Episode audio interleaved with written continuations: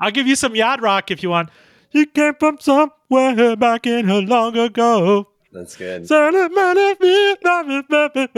Rock is Claire's. Like, that's like one of my top five kid songs. Yeah, Yacht That's Rock is right my- up Claire's alley. stuff. The business of culture, the culture of business, markets, policy, media and technology, creatives. Full disclosure, I'm Robin Farzad. I, I've said it to you before. Like you have a talent. I love watching. I love listening to you. I love watching you live. And I just feel like your audience isn't only sitting in the car for a 52 minute podcast, right? Or coming to your live show. I feel like they're everywhere. We have been on the air for nine years and running now, but here's a first. Just as the show readies a ramp up into various new formats, I mean, audience live, video live, video plus audio remote, walk and talk, more music. Stay tuned, you'll learn more. I'm turning the tables and asking my creative co conspirators for their tough love. That's right, an hour of introspection, soul searching, vulnerability. Give a listen and please do get in touch, dear listener. As I like to say, my DMs are always open. Stay with us. This episode is made possible by the support of Salomon and Ludwin, a boutique wealth management firm dedicated to helping families make smart financial decisions. You worked hard and sacrificed to create and build wealth. They treat advice given to you with the respect your journey deserves. For over 30 years, Salomon and Ludwin has earned a reputation of trust and confidence, recognized by Barron's as a Hall of Fame advisor. More at salomonludwin.com. Full Disclosure Podcast to NPR, Spotify, and of course, Apple Podcasts. The link is fulldradio.com. You can follow on Twitter, Facebook, and LinkedIn at handle Full D Radio. And a shout out to our listeners on WVTF Radio IQ, Virginia's NPR news station. You can DM me to carry full disclosure on your air.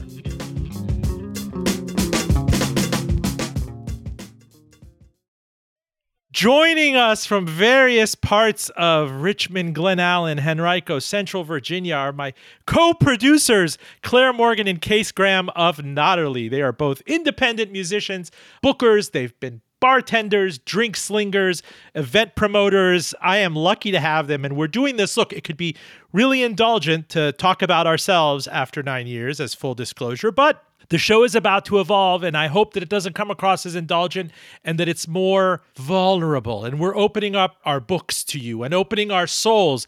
Welcome, Claire and Case. How are you? Doing well. Good, thanks. How are you? We just had a series of meetings and a breakfast ahead of these various live shows that we're going to be doing starting this fall back at the University of Richmond, coming back bigly after COVID. It starts with Sunny Bawija. Then we have Steve Inskeep of NPR, Rashida Jones of MSNBC. A huge show in December with Mayor Pete, Secretary Pete Buttigieg at Modlin, and many big shows that we're planning in the spring. Some rock acts. I mean, I'm not allowed to blow the cover on them yet, but we thought this was a great time to discuss morphing the show straight up from kind of radio and podcast into something more multimedia, bells and whistles. Now, we are of different generations. As you see, I'm a, a stale Gen X old man, and you are very much kind of heavily tattooed millennials. and uh, you are tastemakers, if you will. And you came to me and said, Mister, we got to catch up with the times. You're not on YouTube. You're not getting the kind of outreach that you might want to get on Instagram or Friendster or MySpace or whatever it is you guys are on. So, am I right in this self assessment? I think it's less that and more let's have more fun and let's figure out a more complete way to tell your story and the stories of the people that you speak to, you know? And I think that you are such a wonderful human I want to see more of you documented on top of what you, you know, show the world via guests, you know? But why, Claire Morgan? I have a face for radio. You do Um, not by way by way of background, you were the first person you helped me at the end of 2013 pilot this show, and we reconnected. You know, I went off and did it for a low power radio station, WRIR, initially, and we connected during the pandemic. I remember where recording techniques changed. We weren't booking people at NPR studios. We had to learn on the fly, but there was also a real blossoming of the podcast world in that kind of content boom of the pandemic. And coming out of that, I got to meet Case and you know the body of work case and the, the, various other things that we could have done. You've both been, I think you've been to the Nada Surf Show, which I look back at fondly at the National in autumn of 2019, where things were really picking up back then. Silversun Pickups came on afterwards. I had a concert concept, I had a comedy concept, and then the world just shut down because of the pandemic. So here we are trying to pick up the pieces from it in the wake of everything that happened and remote work and work from home. And frankly, all the technology that has changed. I mean, so many guests now have podcasting mics. So many of them know how to use Riverside or Zencastr or the various things. So you want to be able to tap the kind of the multimedia bells and whistles. We know that cable TV is declining, traditional media is declining. There are cord cutters everywhere, but people are going to news sources directly over YouTube, over Snap, over Insta. Talk to me about that case. I definitely think that people are choosing to get their news from platforms like Instagram, even. You know, you can go online and you can follow your news outlet, and that's where you get your news or your individual correspondent that you just like the way that they put out the information. It makes sense to you. So, definitely just wanting to make you more accessible because you have a lot to say and a lot that people want to hear. And I think that that is what we wanted to do is kind of just revamp. Nine years is a long time.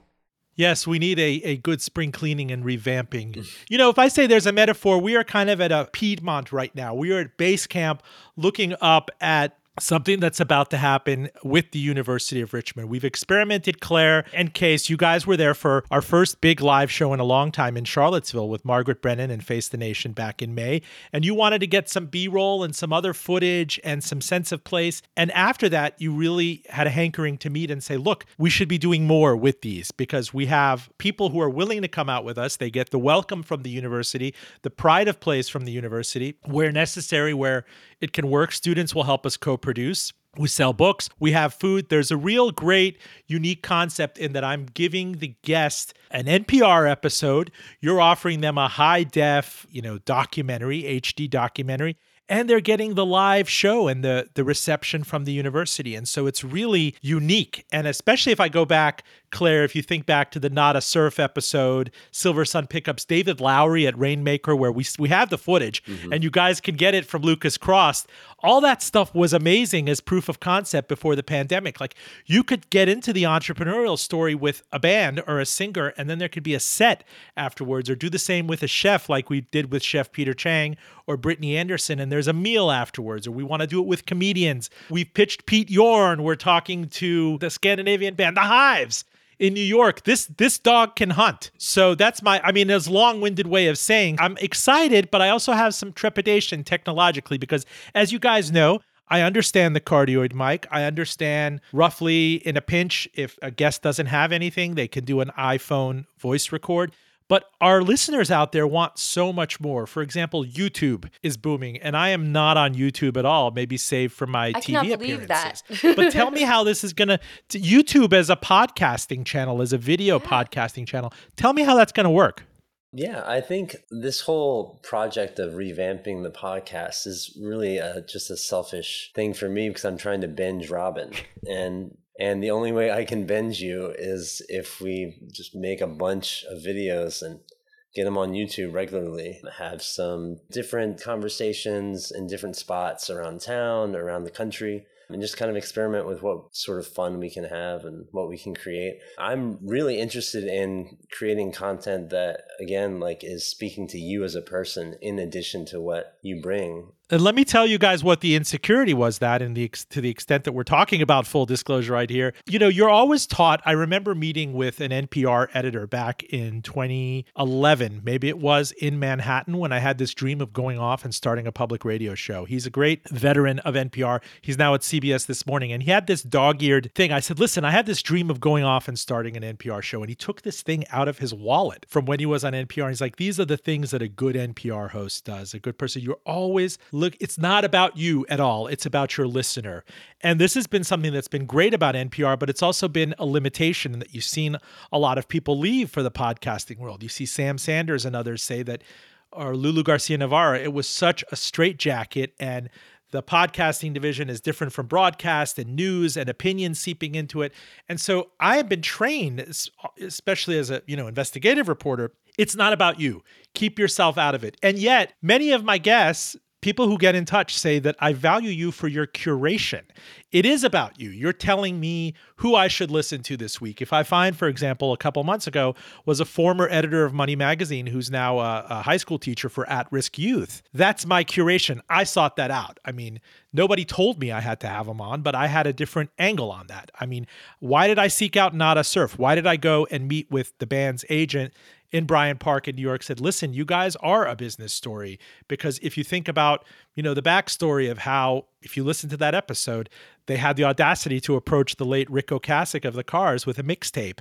And then they got dumped by their record label. And it was actually a business story. And when they turned around, I was like, oh, I get it. It's a business story. Or Maz Jobrani, the comedian, when I told him, he's like, I, I appreciate you wanting to have me on. We're Iranians, but how am I a business story? I was like, well, you've been on Showtime and HBO and Comedy Central and Wait, Wait, Don't Tell Me and all these things as a comedian, but I understand you're crowdfunding your original screenplay. Why is it that, you know, you're golden in one respect, you're hitchhiking kind of in another? And he's like, oh, I get it. And I think that's my moment when guests, prospective guests say, oh, I see. You're kind of coming in through this corridor. And no one else has interviewed me about that. So case i mean speak to that because again it's this matrix of indulgent versus transparent and looking out and curating for my listeners. Right. I think that we talked about transparency a lot in our conversation when we had breakfast at the diner. It's what everybody wants from a news investigative reporter. It's a no brainer that we go ahead and take the show in that direction. In more of that direction, we haven't had trouble with it in the past, but now with all these platforms that are out, all these toys we have, all this technology we have. So we have the capabilities now to take the podcast and, you know, make it more relatable. Yeah, that gives me good entree Full disclosure, I'm Robin Farzad. You're listening to our special, transparently indulgent self analysis introspection episode. We're kind of nine years into this, and at the foot of a mountain where a big series of live shows are going to happen, we could call the working internal title for that is Fullest Disclosure. Fullest Disclosure is when you have the live, the big honking live show, obviously with the hour long plus podcast, which goes over for musical performances and other things, and the documentary, which you guys are shooting, that that kind of combo meal that that makes me happy that I've been dreaming of, and we're getting closer to that. Um, we mentioned the possibility, and Claire, you helped pilot this. Fuller disclosure is the working title. We had Kevin Griffin of Better Than Ezra on several months ago, and this is a person with a studio in Tennessee and decent microphone and uh, video assets, and he's able to do this kind of thing with us on Riverside, where you're able to see the true uh, heart of the conversation and the performance.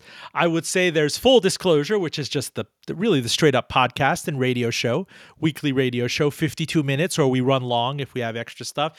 And Claire, your son came up with the idea because you explained the technology to me of working title half disclosure, uh, a walking type video thing with a person I find interesting. You guys taught me, I think these these Shure mics that I didn't even know they existed. They look like little garage door openers on your lapel and they capture audio and you can be filming me with a fascinating person that I might just want to talk to and film walking. I know it sounds uh, local news like, but I love doing that kind of stuff. And there are people that would totally be game.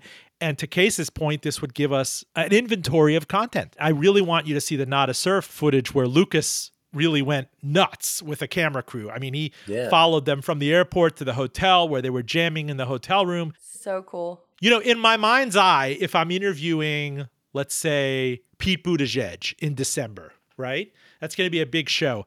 I want to go back to his college experience. I want to come and go out to him coming out, what that was like. I want right. to go back to Harvard. I want to go back to running for president. And I want that archival footage kind of spliced into it. As you guys know, one of the uh, inspirations has been inside the actor's studio, where you can kind of do that, where you can go from my candid conversation with the person on stage. You see the audience reactions, and you go back to photography or candid stuff. Or same with Sonny Boija, who'll be talking about coming to the United States, who'll be ca- talking about setting up things, bootstrapping it. Steve Inskeep on this Lincoln book, and when I turn it around about his career, I mean, you could imagine that with Margaret Brennan. When we were talking to her in May, I think she was surprised that I said, let me start this conversation with Charlottesville because you're a graduate of UVA. Right. You can imagine us in post production saying, okay, splice to the picture of her at graduation in her cap and gown, splice to a picture of her with Louis Rukeyser, you know, fresh out of this in the early aughts.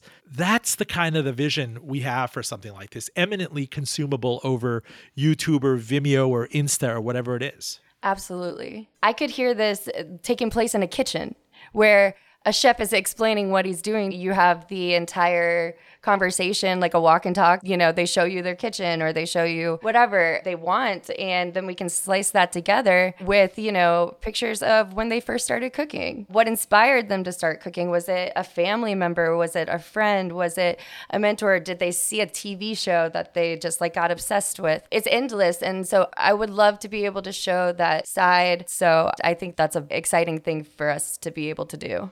Robin, you have done such a great job with bridging the gaps between business and culture and music and sports and television, all of it under one umbrella. And you kind of walk that line and give us all of the things that we could want in one podcast. So I'm, I'm into it. It's hard. It's kind of like being a parent with certain things in the cupboard and the refrigerator and having to make it exciting every week. And as you guys know, from a self awareness perspective, I try really hard to not seem indulgent or something. When I do fanboy about something, I'm I, I joke about it fanboying. For example, last year I had my brother on right. last summer, and I said my brother, my mentor. And I thought, you know what? It's a late summer thing. I can explain to people that I'm going out on a limb doing it and I was blown away. And we're going to have him on to close this episode again. I was blown away to the extent that people liked it. Mm-hmm. It wasn't immediately reflexively looked at as like, dude, you're just having your executive brother on. You know, there are times when I'm sitting with him in Miami, we're at Flanagan's or we're having a bite together, and it's so amazing to me because he's my he's my baby brother. You know, he's six years younger than me. I remember coming home from kindergarten and kissing his kiwi head, and it was one of the best memories that I ever had. And now here I am in middle age turning around. Like the tables have really turned, and I'm asking him advice. And there are times when I wish there was a candid camera thing in the bar or the restaurant. It's like if if the listener could just see my insecurities, could get a window into my insecurities and the things that he's tapping into. You know, he sat me down after that show in mm. Charlottesville. Mm. The morning after, we had breakfast in a coffee house right across the street from the hotel. And he said, Listen, I'm going to give you praise and I'm going to give you tough love. I know this is your first live show. I know you recently had some health problems. And what's up with the wrinkle free shirt?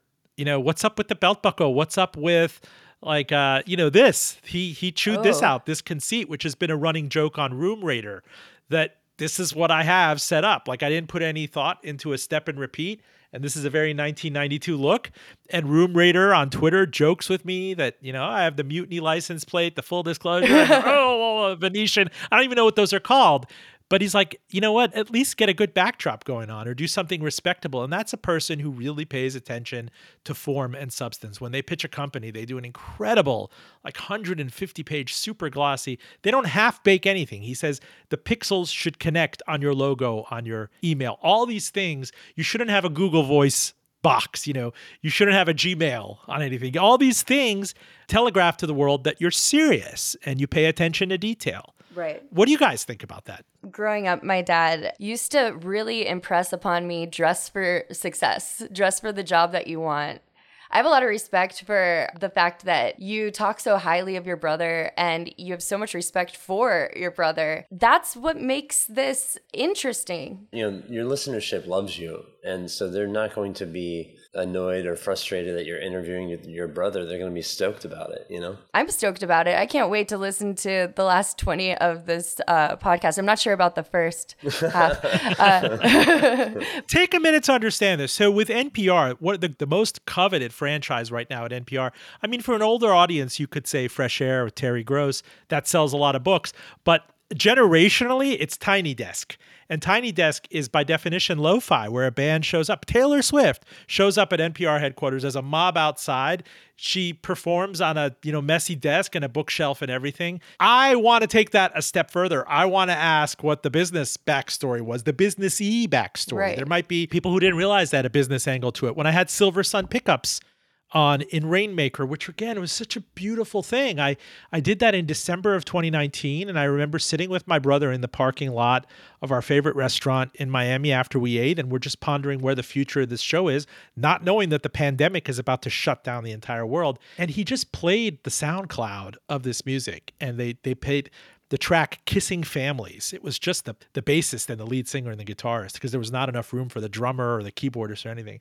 And just chills down my spine. Like, that was a figment of my imagination. I had these people at the National, and then I had the audacity to pitch Silversun Pickups. Oh, you happen to be coming to the National? You know, I did it with Kristen O'Connor at Rainmaker Studios. We ordered some bottoms up pizza. They had bottles of Belle Isle moonshine sitting around, and this band was just like, "Wow, Mister, you having us in studio?" And when I asked these questions about the band's history, you know, Silversun Pickups. I think it was the name of a liquor store in Silver Lake, California, and they have to go do Silver, you know, Silver Sun or um, They do their daily run. do their Daily daily run. run over there and they're like Yeah, no one yeah, has ever asked this business type things the other guest i had in that studio was david lowery of cracker and camper van beethoven who is now a professor who teaches you know music at the university of georgia like music history music theory. But chiefly he's also a torchbearer in the fight against spotify.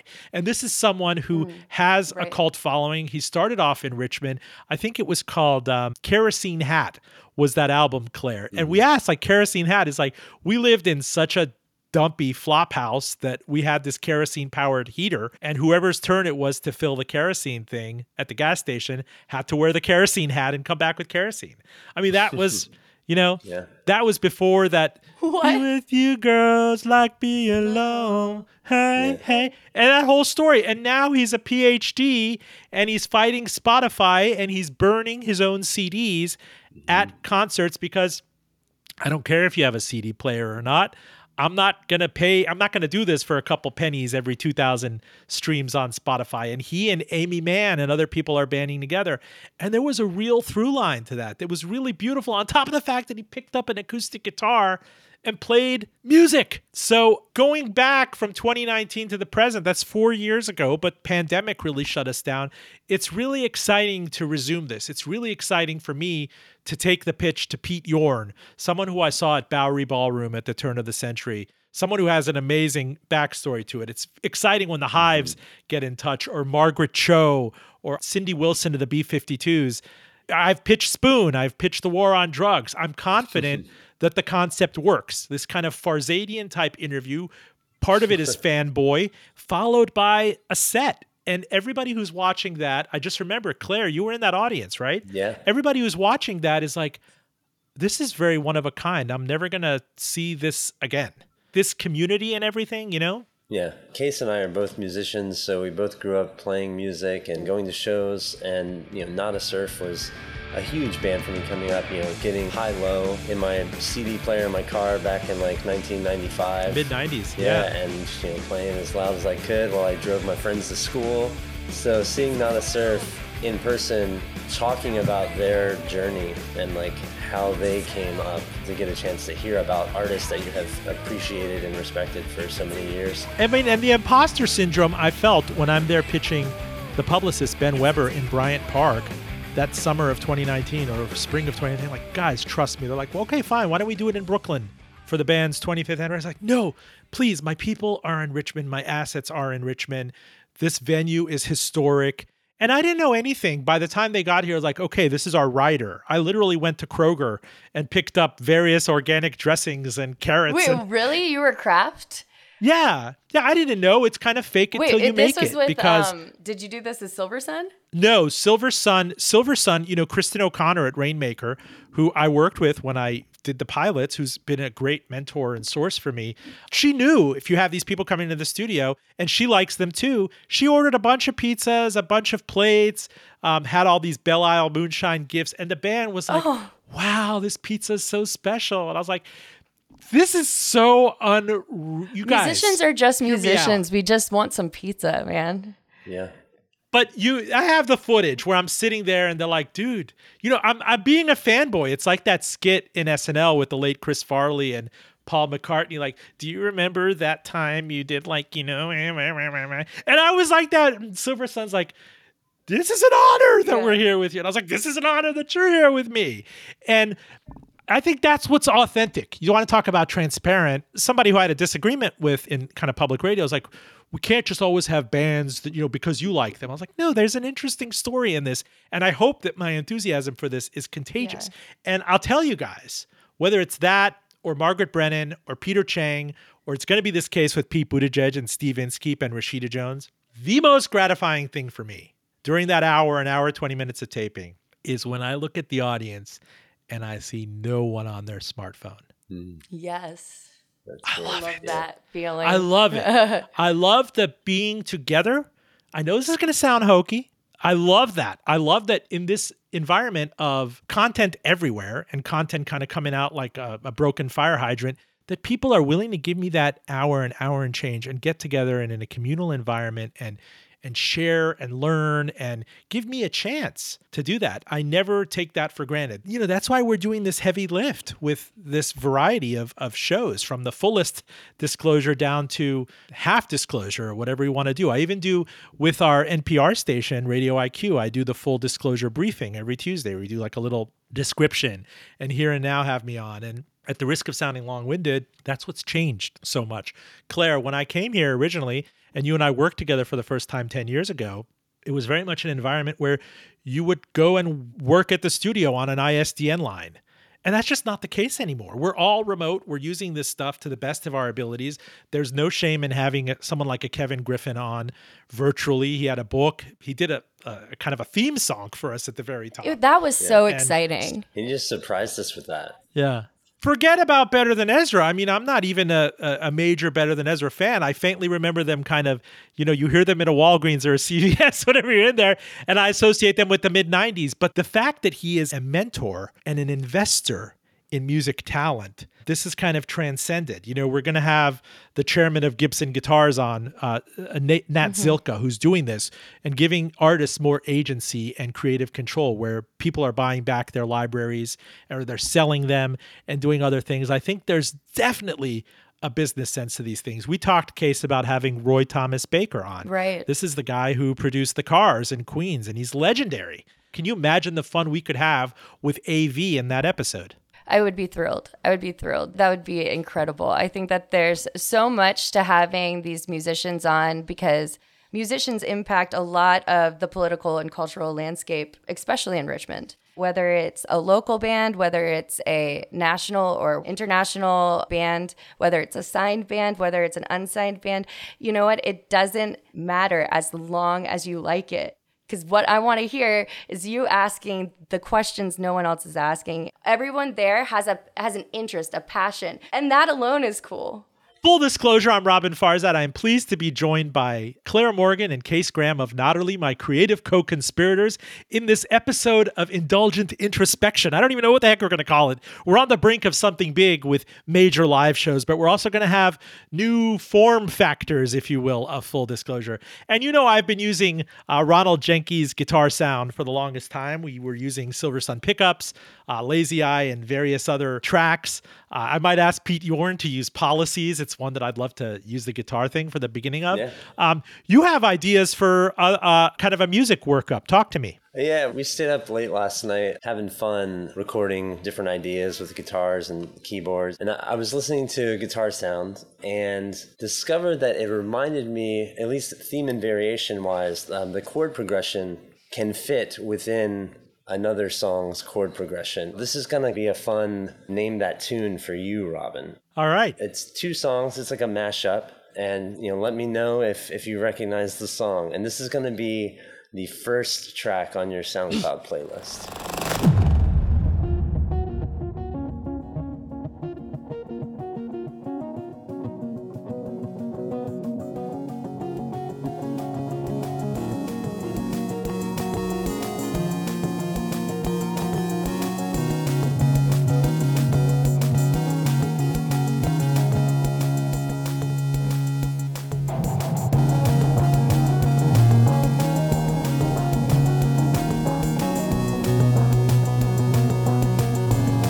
That's such great heights with guitar sound. yeah. wow. it was fun. You know, it's it's not a perfect fit, but it's a, it, it fits enough. You know. It's fun. I get to try the second one. Yeah. So the second one is what I proposing. It's my demo for the new intro. There's a guitar idea I had last night and threw it together. And you are the composer. Yeah, yeah. I'm kind of messing around. I got a, a, a, drum beat and I was kind of playing around on the guitar. Case has this guitar that's in a drop open tuning. So I hadn't really played in that tuning, just kind of fumbling around, and that's what I came up with.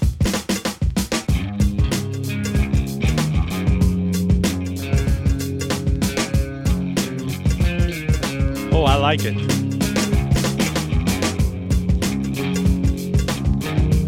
Me la gusta. I love it. I really like this one. Yeah. Oh, I love it.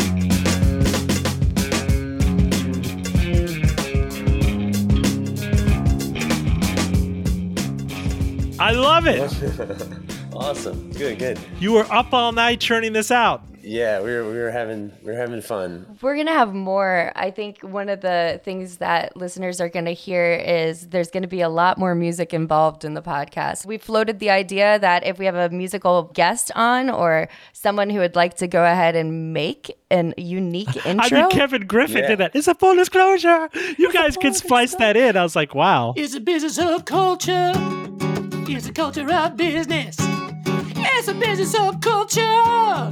It's a culture of business, yeah. It's a business of culture. It's a culture of business.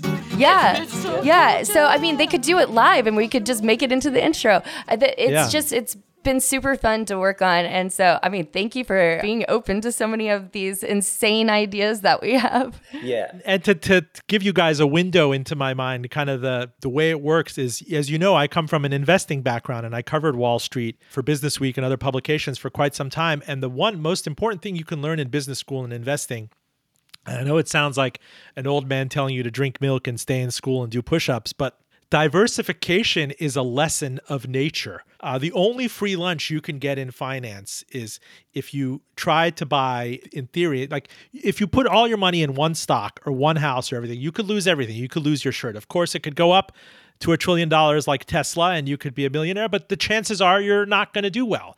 And there are people out there that say the best I could do is the Standard and Poor's 500. I could pick 500 of the most representative big companies in the United States and if one or two go bankrupt or if they fall by the wayside, it's not going to break me and over time I'll do very well compounded. But the absolute best, they tell you in business school, in theory, if you could buy every asset in the world at an efficient price, I mean, I'm talking about alpacas in Peru, avocados in Mexico, things that zig when others zag. That is the best way to get a risk adjusted return, the efficient frontier. This is a long, but you can't do that. In, in practice, you'd have to pay all these Sherpas and transaction fees and flying around the world, and it would eat your returns.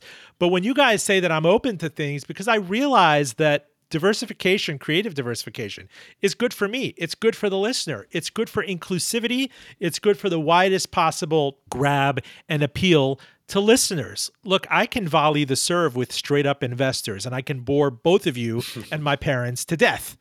Um, I can wonk out. I've hosted Bloomberg Radio before, but it's not what I'm trying to appeal to. I'm trying to bridge kind of the low market, high market stuff, make things accessible and surprising for a wide base of listeners to not be elitist, to not be indulgent. That's kind of why I went into this. You know, what motivated the immigrant kid me? I was born in Iran, as you know. I came here in 1978, and I think I got the first inkling in me to become a, a journalist when I'd get off the school bus and explain things to mom and dad who we're amazed, like, wow, our son's off on second grade and he could sing It's a Small World After All and he could say the Pledge of Allegiance. And that was a rush for me, explaining things to my parents. And it's still a rush to this day, not mansplaining, but I'm learning something and you, dear listener, are learning with me right? Yeah. And it's a real treat to have you join me and to be with me and give me an hour of your time every week. And especially if we do this live and you buy a ticket and you come out and you get a babysitter. Do you see what I'm saying? Mm, yeah. Yeah. I want to create the next great. I would say, but in the past, I wanted to create the next great public radio show, but all this is flattening. I mean, which great podcast you know that doesn't have a YouTube channel, that doesn't have an Insta presence. It's not a nefarious thing I'm doing. I'm legitimately interested in these things and curious about them. And I love learning things alongside my creative co producers here. But people who reach out and say, I really appreciate how you asked someone about this mental health crisis. I felt the universality in that, that, wow, a captain of industry had that. And you went and you tapped that. I mean, these are the things that motivate me. Certainly, none of us are in this for the huge money making capability, but it's a chance to learn and share every week and hopefully this goes on and if not i can always open up this uh, persian food truck that i you know in the worst case scenario i think i call it uh, farsi cola is the name I think you should do that anyways. That sounds amazing. Close us out case Close us out. Um, I think that uh, this has been wonderful. As i say to many guests i feel like i should give you a therapy copayment for this Oh wow, yeah. Well, uh, i'll tax the copayment onto your production thing this week consider it overtime I think that this is going to be just the most exciting chapter that we could ever have hoped for. So this will be fun. I'm excited, guys. And just to plug it by way of bumper before I have my brother on again, Full Disclosure Live resumes in September with Chef Sunny Baweja. He's a James Beard semifinalist of Lehja, telling the story. We're calling it cutely, It's Always Sunny in Richmond. That's September 14th at the University of Robins Business School, uh, meal included. I told him, just surprise us, knock us out, which you should see how people are excited when there's a deliverable, like a concert or a comedy act or a meal. Wow, it's it's it's so great. And the the smell just makes you high. In October, we're going to have Steve Inskeep talking about his new book. He's NPR's Morning Edition host. He has a book on Lincoln and keeping the nation united into uh, Lincoln's assassination. Following that, it's going to be Rashida Jones, the president of MSNBC. She's actually a Richmonder. She's the first African American to run a cable news network. And a big one in December at Modlin, the gorgeous performing arts space in Richmond. Secretary Pete Buttigieg on December 1st. And we have a bunch of other honking shows planned for January and beyond, but I'm not allowed to talk to you about them yet. And I know Case is working on them. So, guys, I'm I'm super excited. Please be tough with me. Give me tough love. Thanks for putting up with me, and let's uh, let's get some Chinese. Yes, please. Yes. Full disclosure, stay with us. Full Disclosure Podcast to NPR, Spotify, and of course Apple Podcasts. The link, please subscribe and rave about us, is fulldradio.com. Again, fulldradio.com. A lot of great live shows coming up, including Lehja's chef Sunny Baweja, Steve Inskeep of NPR, Rashida Jones, the president of MSNBC, and then a huge one in December with Transportation Secretary Pete Buttigieg at the University of Richmond's Modlin Center. You can get tickets, get access, learn more about them on all my socials. The handle is Full D Radio. Join us. If you're just joining us, we're doing this special introspective episode of Full Disclosure where we look at the path behind us and the path ahead. Full Disclosure is about to take many new forms, including the live shows, including uh, snippet shows, which I'm going to divulge and share with you over the next coming weeks. As promised, joining us from Miami is my kid brother, Ronnie Farzad. He's principal at Spark Cooperative. It is a hospitality design and technology consulting firm. You guys loved the episode last year when I had him on over the summer. We called it My Brother, My Mentor, because as I explained with my producers, this is what I do. I go out with my brother when I'm in Miami. I, we go to Flanagan's, we have long phone conversations, and I tap his wisdom because he has the entrepreneurial streak. I don't. Did I summarize all that correctly, Ronnie? I think you summarized it well, and I'm not sure I'd agree with all of it, but I'm happy to be back, and I enjoyed doing the last one. So thanks for having me back. Look, that was a worthwhile risk, as I've said to my creative co conspirators, uh, Claire and Case, that people could have taken that as kind of indulgent or lazy, or you're trying to plug your brother's business, which was not the case. I thought, you know, one of the big through lines in this show is a kind of a vulnerability and a transparency where, um, you know, and I think it was made famous by that, what is it, startup podcast where he explained, of course, he went off and sold it for $200 million, you know, Gimlet uh, to Spotify, and they wrote down the value of that, but that's neither here nor there.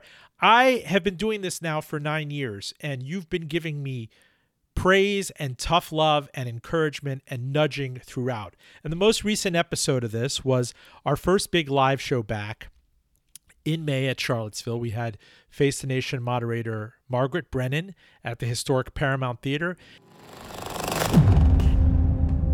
The parties are redefining themselves. People are trying to figure out who America is in the world right now, in a world that is changing, and who we are as a country. I think these are really tough conversations, and that you're seeing them play out within the parties in some very specific ways in the form of humans asking to be the embodiment of that vision, right? And they have different visions of it. And you watched it with cold, brotherly eyes, and we went out for breakfast the following morning. And you told me, look, you know, the bottleneck is not your passion for this and doing these things. You can pull them off, but are you paying attention to detail? You called out my wrinkle-free shirt, which was Oh, great come on. because you You know don't I didn't, I didn't bad. notice. Don't make me small feel things. bad. I'm not trying to make you feel bad. Look, I'm opening this up to everybody, but you saw something and you saw the power of something, but you also love me enough and care enough about me to give me the tough love. And, you know, you said you'd get called out by a prospective client if you had a Google Voice number or a Gmail address, or if you didn't pay attention to certain details, nobody would take you and your consultancy seriously with the big boys. And you said that applied to my show as well. Discuss. Yeah, so we actually we still uh, my my firm and my partner and I, Charlie, who's one of my best friends, uh, we still run off a Google Voice number. It's actually been eight plus years on a Google Voice number. I'll have you know. Um, you know, we do get emails at a proper uh, company email address, but with regards to phone calls, we don't get many of those at the company line. Um, I you know, I, I say what I say and I feel what I feel for people I love, right? And I have other non family members. I have friends who are entrepreneurs, and I just, am, it's not tough love. It's just honesty, right? And it's been the best thing for us in the eight plus years we've been around. You occasionally get a client or a mentor who is open and honest with you about not where you're strong, where you don't need, you know, praise, but where you're weak. And, and I, I love it personally. That's the best stuff for me. I appreciate that you took it from the right angle, from the right vantage point, which was given with love because I care. And I think you've got something special going. And I know what you're great at.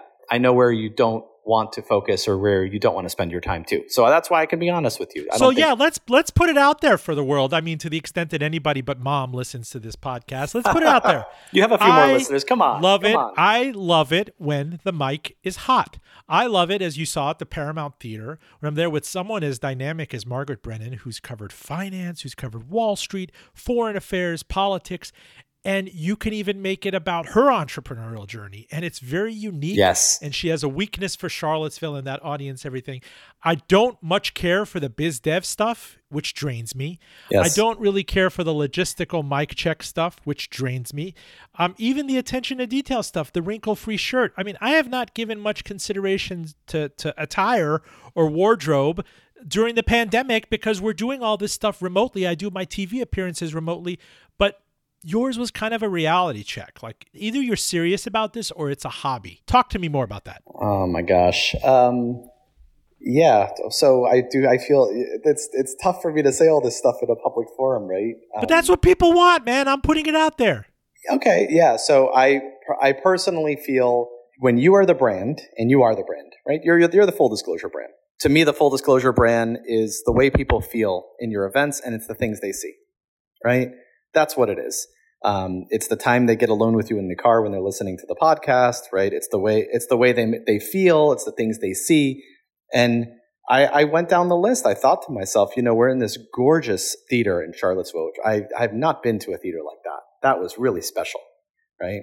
And you had some of your biggest fans in the audience, and you had Margie Brennan up on stage, who I thought was phenomenal, right? And I thought it was a great idea for an event. And I've always felt with you, and I've said this to you, you are in your element when you are in front of a crowd or talking to a person. And I, I, I went down the list, right? I kind of audited the event. And I said to myself, where are we strong and where are we weak? And I said, from the position of what it does really well is all those things, right? Engaging conversation, the perfect questions, fans that care, beautiful venue, all those things are there. And I said to myself, so, so what's not there? And unfortunately, it's, I guess that's the critical eye that I have. It's not because I want to have it, but, you know, I want to help. And I said to you what I felt. And those are the things that I feel um, can help and can matter, right? Um, and I, we've talked about it before, right? People roll their eyes at the concept of marketing. What's marketing, right? Um, and what's going to get you know butts and seats for events, um, and and and that sort of thing. What's going to differentiate you? And I share some of that, and I'm not saying I have the answer, but certainly I look out there and I see what the production level is of other things, and So I know seize things on that, I watch. Seize right? on that for a minute, right? We're in this period, and this is something we've covered intensely, and even very recently with Disney and all these various assets for sale, such as ABC and ESPN struggling. Content broadly is being just smashed to bits. You think about the long tail, and that was it, the Chris Anderson prediction. Yes. Increasingly, people are going to YouTube, which you have a YouTube premium account.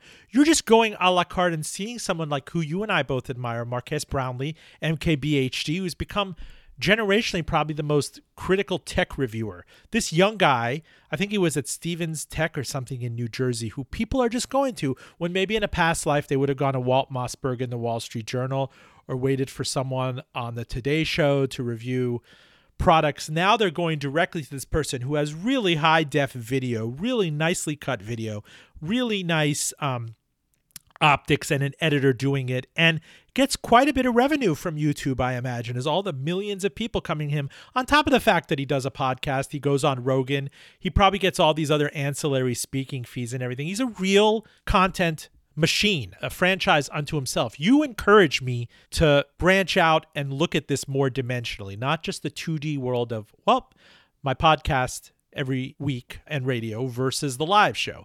You're saying, where is your video element? Not just a camcorder in the back, but really intense shots. Where are the snippets? Where are the smaller pieces? Where's the yeah. engagement? Is it wrong to say? I feel that if you're you have an expertise and you have uh, connections, I think you've built the ability to get to people to guests that I could have never imagined you would get to.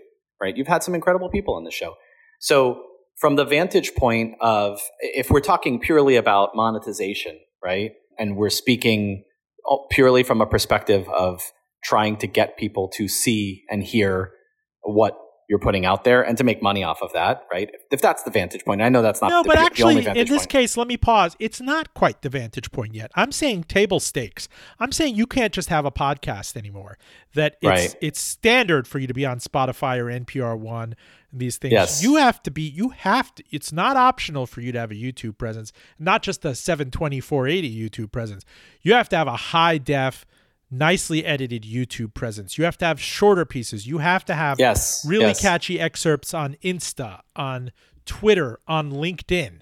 Um, this it's it's binary. Either you do it, and if you don't do it, it's a hobby. So John Mayer did a really good piece. I know you're not prob- probably not a John Mayer fan, but he did a really good piece on songwriting. And I don't know if you're familiar with him, but John Mayer has pop songs, and John Mayer is also touring with the Grateful Dead band, right? And John Mayer is also a highly vaulted and respected blues guitarist, right? One of the best of our generation. And how can someone exist in three different three different areas of the Venn diagram? And he did um, a songwriting academy on what it takes to make a pop song and he was just educating people. You know, this is exactly what a pop song format wise. This is what a pop song needs to be. And I'm not going to get it right, but he says it's got to be under four minutes. It's got to have two verses, two choruses. Um, probably has to have a bridge, right? It probably needs to have a lick like this. And he's just laying it out there. And when you start talking about things that are made for specific audiences or for specific mediums, I do think they have to have a level of production they have to have a level of catchiness. They have a reason why people want to share them, right? Like you're talking about Marques Brownlee. He created that video about solar. And that was a that was a 30 minute video. But that has been shared all over my WhatsApp groups on kind of what was the ROI of his solar thing. And that's two years in the making. Yeah, yeah. With really nifty graphics. You know, you look at his videos and he's a handsome guy. He's well dressed. The background and the angle, the lighting is perfect. The audio is perfect. The editing is like you know, you want to watch it, right? So for me, you're right that we are living through a time where even the most beautifully created Disney Plus and Max productions and um, Apple TV productions, we're living through a glut of content. Absolutely. But I think the, the stuff that gets to the forefront, particularly on YouTube, is the stuff that is intensely studied and scientifically made for one of those audiences in the long tail. And I think I am one of those. I do more watching on YouTube, as I've told you, than I do elsewhere. I watch through playlists and I get into these niche topics and I'm just fanatical about those things. And I have other friends who are the same. You are of the mind that I cannot really grow uh, the podcast and make it relevant and, and sustain it through this disruption of terrestrial radio and linear TV unless I am across platforms. Again, this this goes to the binary nature of it. Either you are or you are not pregnant. So I like that you're putting me on the spot, and I'm just going to say it from a different direction. I'm of the mind that you are really great at many things. And one of the things you're great at is creating content. And one of the things you lack awareness of and are not able to see, especially with the podcast, are analytics. You can't see when someone stops listening to your podcast at what minute. You can't understand what is working and what's not working unless people give you that verbal, right? You said that our episode was highly listened, but you can't tell me how many listens and you can't tell me what aspects of it people enjoyed and what they didn't, right? Right. So what I know when when you create for YouTube, right? It's iterative. And I know look, I'm not I'm absolutely not a digital content creator. You know that. My firm doesn't do that. That's not what I specialize in. But I look out there and I see what I see with my eyes. And I see people who test A B test, they get a sense of what works as the video thumbnail, how long videos need to be, what time of day to launch videos at, what drops off. And I think to myself, you know, if you had to bake that cake, what are the missing ingredients that you have? And are the missing ingredients the ideas? I don't think so. I think you have amazing ideas. I think you're an incredible interviewer. I think you've you've pitched different video ideas to me in the past.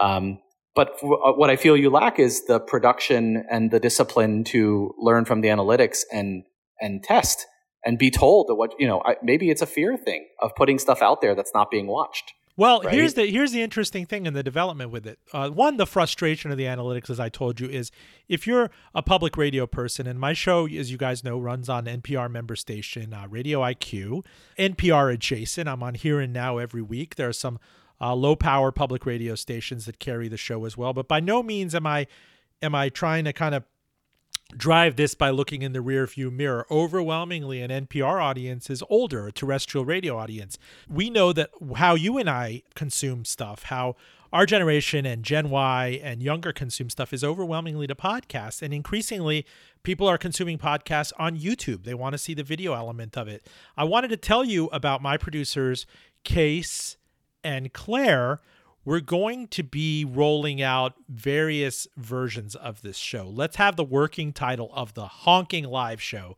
Think Pete Buttigieg at the University of Richmond with audio, with the full 1080, whatever 4K documentary. Let's call that working title Fullest Disclosure. Okay.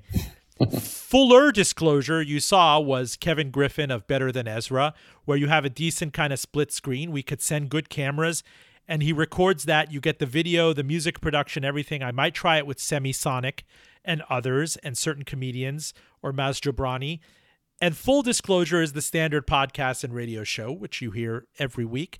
There's going to be something else we have that the working title is Half Disclosure, where they have two incredible digital road mics that are like little lapels, um, look like garage door openers, and you walk with people and provide kind of 15 minute snippet conversations, which will also be videoed for YouTube. So the suggestion and the criticism they had is you need, you have your, your cupboard is bare and you need to start putting out various uh, iterations of things on YouTube, on SoundCloud, on iTunes, stuff that ends up on radio, doesn't end up on radio, goes straight to the podcast queue, uh, just to make the entire experience more sticky and indispensable. What do you say? Yeah, I say with with one huge caveat and I think it's a great idea. And I love that you're being coached to, to do more on the video side, and I absolutely will watch with my YouTube Premium account. As long as you're able to listen and learn from what is out there and working, I think absolutely right. Like you, I, I've said it to you before. Like you have a talent. I love watching. I love listening to you. I love watching you live, and I just feel like your audience isn't only sitting in the car for a 52 minute podcast, right? Or coming to your live show. I feel like they're everywhere and there's so much that you can give with your talents and I'd love to I'd love to watch that. I know others would as well. Give me in the few minutes we have left with you, dear younger brother Ronnie, principal of Spark Cooperative in Miami, and again, I'm not doing this out of indulgence. I'm doing this out of uh, vulnerability. Everybody loved that episode last year. My brother, my mentor, and I like for you guys, listeners, to be a fly on the wall because I always ask my brother. I always these rides to the airport. Sometimes the conversations have been so intense that you've taken a second turn around the departures area to to keep you know drilling the point into my head. Where else should this go in 2023? And we are in in kind of unabated disruption and a glut of content and media and subscriber fatigue and podcast fatigue and login fatigue. What do you want to see out of full disclosure? Ooh, That's a great question. I'd have to have a thought about that. But what I do know is I have sat down with my daughters. Um, my older daughter is interested in School of Rock. I don't know if you have those up Yeah, in yeah. Richmond. Uh-huh. So she's interested in School of Rock, and just in in researching School of Rock, both of my daughters have made me play the video of the School of Rock students performing the final countdown by Europe, um, twenty to twenty five times, right? So when I think about the musicality aspect of what you have, right? If I go back in time and I could see the Silversun Pickups live session and see it broken up into the snippets of that amazing audio that I've listened to so many times now. And if I could just microdose those, I would be so over. I would be so all over that, man. I don't know if you remember the Mojo TV thing that they used to have. Oh to yeah, have. of course. I mean, give me that, and I don't even need it with the same level of production, but give me the best audio, right? And give me cam- give me like cameras, a few cameras in that room, and a few engaging questions with them between the songs. I would microdose that all day and, and nonstop. And so, what what would I like to see more of? I mean, I'm a music guy, right? What about the version? What about the other people out there who want to see more of that um, with other facets of life that I think you can bring? And I just think there's a lot there. I would love that, right?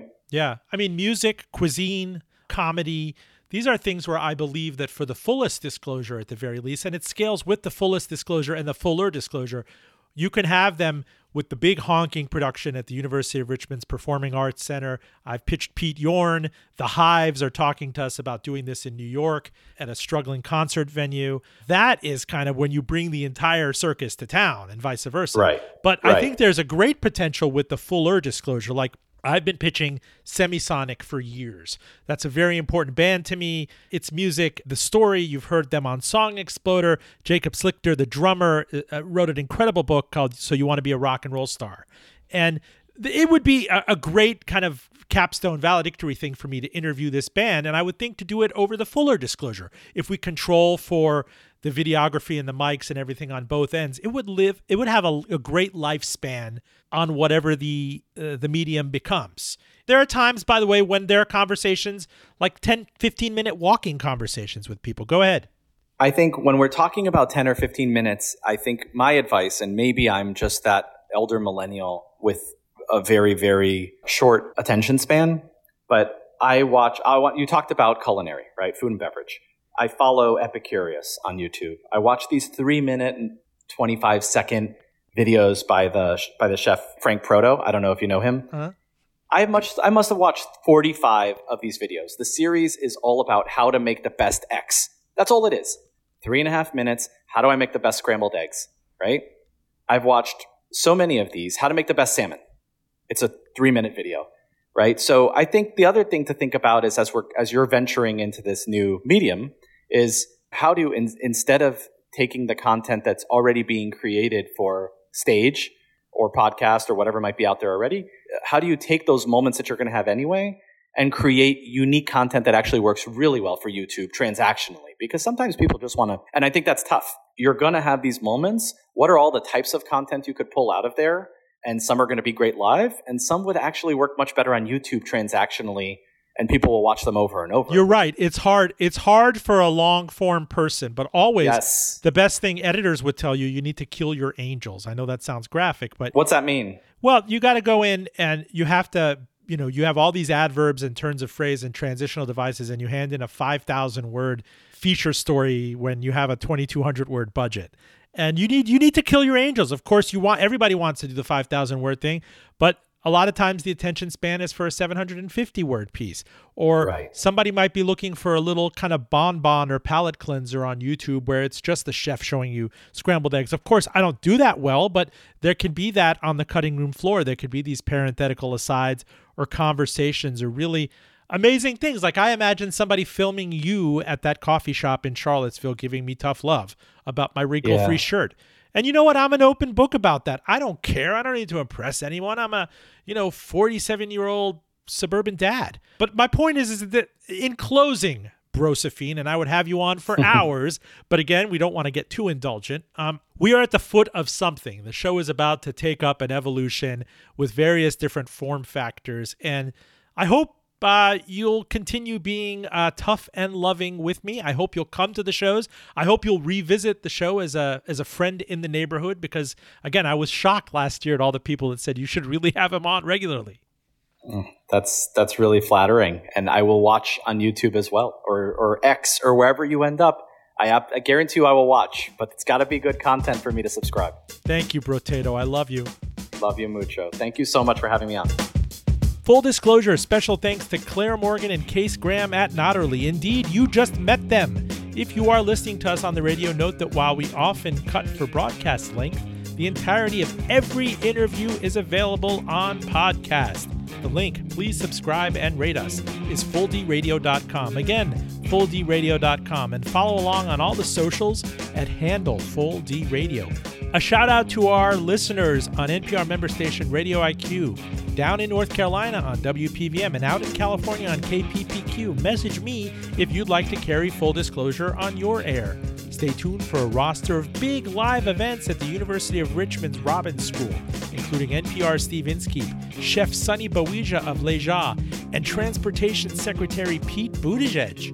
And catch me every week on both MSNBC and NPR's Here and Now. I'm Roben Farzad. Thank you for listening, and back with you next week.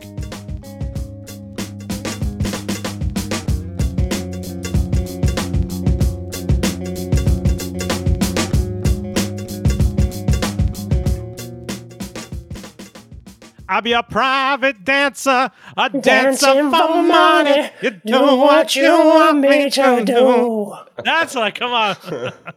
All right. All right, Case, your turn. Oh man. Okay. No thanks. I was thoroughly entertained though.